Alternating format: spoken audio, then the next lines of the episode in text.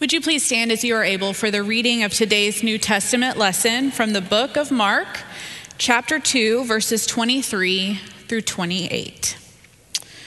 One Sabbath, he was going through the grain fields, and as they made their way, his disciples began to pluck heads of grain. The Pharisees said to him, Look, why are they doing what is not lawful on the Sabbath? And he said to them, Have you never read what David did when he and his companions were hungry and in need of food? He entered the house of God when Abiathar was high priest and ate the bread of the presence, which is not lawful for any but the priest to eat, and he gave some to his companions. And then he said to them, The Sabbath was made for humankind and not humankind for the Sabbath. So the Son of Man is Lord, even of the Sabbath.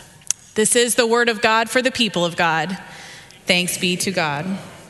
You may be seated. Thank you all. So, in our second week of the series that we call Critiquing Jesus, and any casual reader of Scripture will come away from reading the Gospels understanding that Jesus rubbed a lot of people the wrong way. Critiquing Jesus was a national sport for first century Jews. When I was a student at Martin College a long, long time ago, attendance at the weekly chapel service was mandatory. Really didn't mind that all that much because the speakers they lined up were frequently pretty interesting. Although whoever chose the hymn for the day was apparently very fond of Are You Able, said the Master, because we sang that like once a month. Each section of the auditorium had a person assigned whose job it was to take attendance. They were able to do this because they had a, a seating chart and we all had an assigned seat. My section leader, we're going to call Gaynell Johnson, just in the case you might actually know who this person was. If I told you that Gaynell fit Mark Twain's description of a good person in the worst sense of the word, would you understand me? Gaynell seemed to take satisfaction in marking down the names of students who weren't present. She was the compliance officer, she was the fun police. And her job was to turn over the names of absent students to the dean. It just so happened that my seat was right next to Gaynell, which I took for a sign that God hated me. So skipping chapel was going to be impossible for me. On the other side of Gaynell sat my good friend Steve Heath. Steve and I would hold conversations across Gaynell, which annoyed her. Steve and I took a certain amount of pleasure knowing that it annoyed her. One day I arrived at chapel a little bit early and I decided to sit in Gaynell's seat so I could talk to Steve easier. Steve came in and we began a conversation, and then Gaynell came in and she looked at me and she was very displeased. She threatened to turn me into the dean for sitting in her seat, which I took as a declaration of war. So, for the next three weeks, I purposefully came to chapel early so I could sit in her seat and force her to sit in mine. The following week, I found a note in my box from the dean that said, Please be in my office at 2 o'clock this afternoon. I walked into his office and there sat Gaynell. The dean said, Mr. Hughes, according to our records, you have been absent from chapel for the past three weeks. I protested, saying, No, that's not true. I've been here every week. Just ask Gaynell. To which the dean responded, You have both been marked as absent. And then it hit me. By Gaynell's righteous accounting, because we had not been in our assigned seats, she counted us both absent. I stared at her in disbelief and said, Gaynell, you really do need to get a life. And the dean responded, That will be quite enough, Mr. Hughes. From now on, please sit in your assigned seat. I think Gaynell is probably in an asylum somewhere today, interpreting the rules to all the other inmates. I've known people like her my whole life, and so have you. They are people who are largely joyless, frequently angry, who live in fear of not being in compliance with the rules. Not only that, but they are usually very concerned whether or not everyone around them are also in compliance with the rules. They are scorekeepers. In this version of morality that has existed, by the way, for generations, let's be honest, it is the church that's largely responsible for setting it up. Because if you asked most people, they would probably tell you that what it means to be in good stead with God and with the church consists mostly in compliance with a long list of do's and don'ts. Now, hear this. I am not about to stand here in this holy place and try to convince you that there is no place for rules and laws. Of course, we all need a compass by which to plot a course. But I believe that in our day and time, what we need is a new kind of morality a new spiritual discipline. Let's call it traveling light. A discipline that is based more on imagination than on regulation. A discipline that is based on relationships rather than a shifting set of do's and don'ts.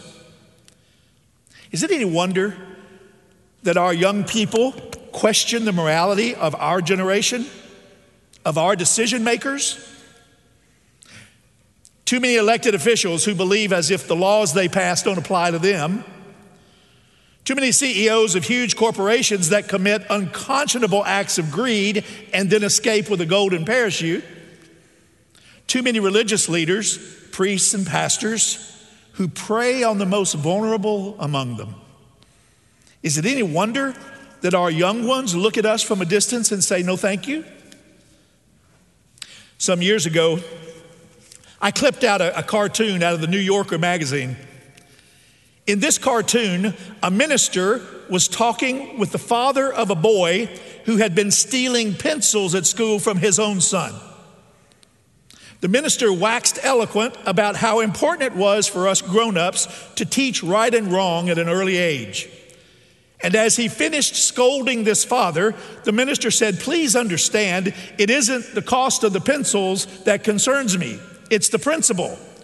Besides, I can get all the pencils I need from the church. It's time for a new kind of spiritual discipline. One based on imagination, not regulation. A spiritual discipline that allows us to enter into any given situation with an open heart and an open mind so that we can create the proper moral response for that moment for that situation rather than rushing in with a preconceived idea of what ought to be. A spiritual discipline that invites us to lean into a moment and deal with the person who's right in front of us. Not the idea of a person, but the person. In today's story from the Gospel of Mark, Jesus comes under fire from the Pharisees.